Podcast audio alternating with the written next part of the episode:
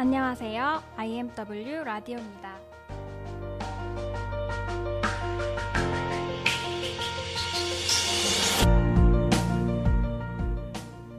원래 IMW 라디오는 영어 방송이지만 노동법 Q&A 시간은 모든 이주 노동자 분들에게 유용한 정보가 될 수 있다고 생각해서 한국어로도 소개해 드리려고 합니다. 이번 시간은 노동법 질문과 답변 시간인데요. 안녕하세요, 사무국장님. 네, 안녕하십니까? 네, 오늘의 주제는 무엇인가요? 네, 오늘은 출국 만기 보험금에 대해서 이야기해 보도록 하겠습니다. 아, 출국 만기 보험금이란 무엇인가요? 네, 출국 만기 보험금이라는 것은 근로자가 받는 퇴직금의 일부분입니다. 아, 그렇군요. 근로자가 받는 퇴직금의 일부라 하나씩 천천히 알려주시겠어요?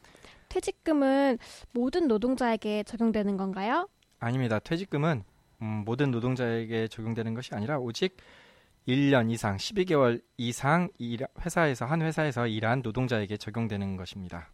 아, 그렇군요.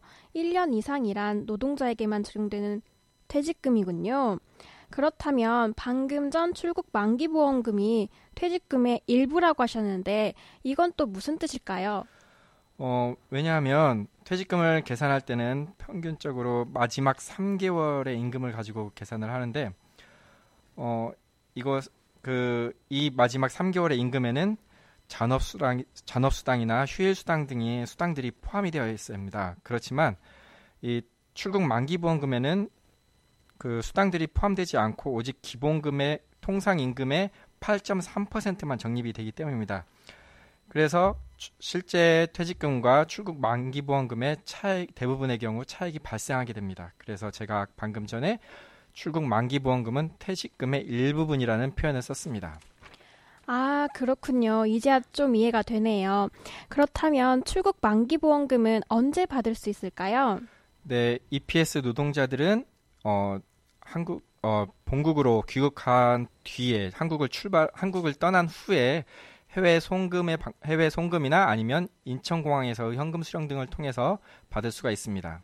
아, 그렇군요. 그럼 출국 만기 보험금을 받는 방식에는 어떤 것들이 있을까요? 어, 네 가지 방법 중에서 한 가지를 선택할 수가 있는데요. 먼저 어, 본인 해외 계좌로 지급되는 경우가 있고요. 두 번째는 해외 송금 전용 계좌를 이용해서 받을 수가 있고요. 세 번째는 현지 은행에 직접 송금을 할 수가 있고 마지막으로는 공항에서 지급 받을 수 있는 방법이 있습니다. 아, 그렇군요. 여러 가지 방법이 있네요. 그렇다면 이건 어떻게 신청하면 되는 걸까요? 어, 그러니까 어떤 서류들이 필요할까요? 네, 이거 굉장히 복잡한데요. 왜냐하면 많은 서류들을 여러 어, 여러 기관들을 통해서 많은 서류들을 받아야 하기 때문입니다. 그래서 저는 어, 이 출국 만기 보험금을 신청하고 싶은 노동자들은 어, 저희 노동 익산 노동자의 집에서 도움을 받기를 추천해주고 싶습니다. 기본적으로 과정들은 이렇습니다. 첫 번째, 어, 먼저 본인의 비행기 출국할 비행기표를 구입을 합니다. 두 번째는 어, 고용센터에서 출국 예정 사실 확인서를 발급받습니다. 세 번째는 어, 거래 거래 외국한 은행 지정 확인서를 우리은행이나 외환은행 또는 신한은행 중에 한, 한 곳에서 거래 외국한 은행 지정 확인서를 발급받습니다. 다섯 번째는 출국 만기 보험금 신청서를 작성을 하고요. 그리고 마지막으로 지금까지의 모든 처, 서류들을 첨부해서 삼성화재 콜센터로 보내면 됩니다. 어우, 정말 복잡하군요. 제 생각에도 익산 노동자의 집에 도움을 청하는 것이 더 좋을 것 같습니다. 어, 그러면 이제 만약에 출국 전에 이 출국 만기 보험금을 신청하지 못했다면 어떻게 할 수 있을까요?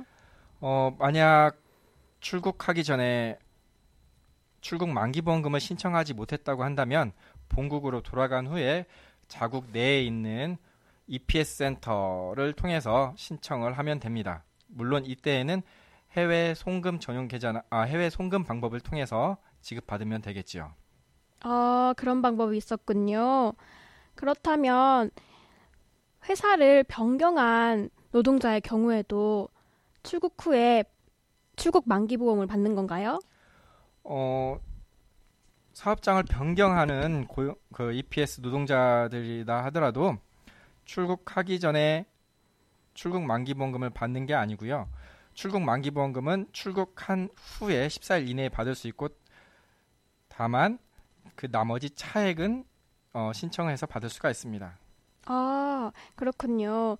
그렇다면 보험금이 퇴직금보다 적는 경우에는 사업주가 그 차액을 부담해야 할 의무가 있는 건가요? 네, 그 아까 앞서 얘기했지만 출국 실제 퇴직금과 출국 만기 보험금의 차액이 발, 대부분의 경우 발생할 수 있기 때문에 그 차액만큼은 출국 후에 지급하는 것이 아니라 사업장 변경하는 경우에는 사업장을 변경하고 나서 즉 퇴사하고 나서 14일 이내에 받아야 하는 것입니다. 아, 그렇군요. 그러면 그 차액은 출국 후가 아닌 퇴직 후에 받는 거군요. 네, 그 차액만큼은 출국 후가 아닌 퇴직 후 사업장 변경 후에 국내에서도 음. 받을 수가 있습니다. 아, 네, 알겠습니다.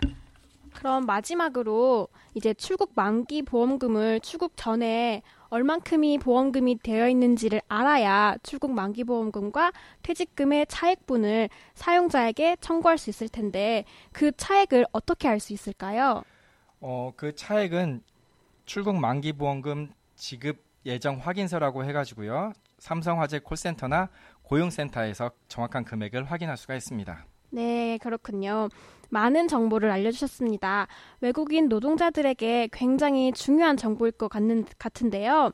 마지막으로 청취자분들께 남길 말씀이 있으신가요? 어, 간단하게 말해서 확인하고 도움을 요청하라는 얘기를 하고 싶습니다.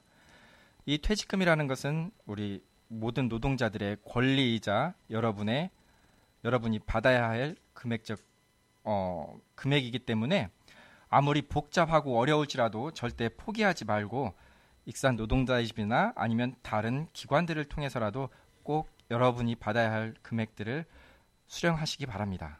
네, 감사합니다. 사무국장님. 오늘의 주제는 출국 만기 보험이었습니다. 다음 시간에도 외국인 노동자들을 위한 실용적인 정보를 알려주시기를 바라면서 또한 청취자분들께서도 알고 싶으신 내용이 있으면 주저하지 마시고 익산레이버 gmail.com으로 메일을 보내주시면 감사하겠습니다. 네, 감사합니다. 어, 오늘 이 자리에 불러주셔서 감사 감사하고요. 모든 청취자 여러분들 역시, 역시 감사합니다. 네, 다음 시간에 뵙겠습니다.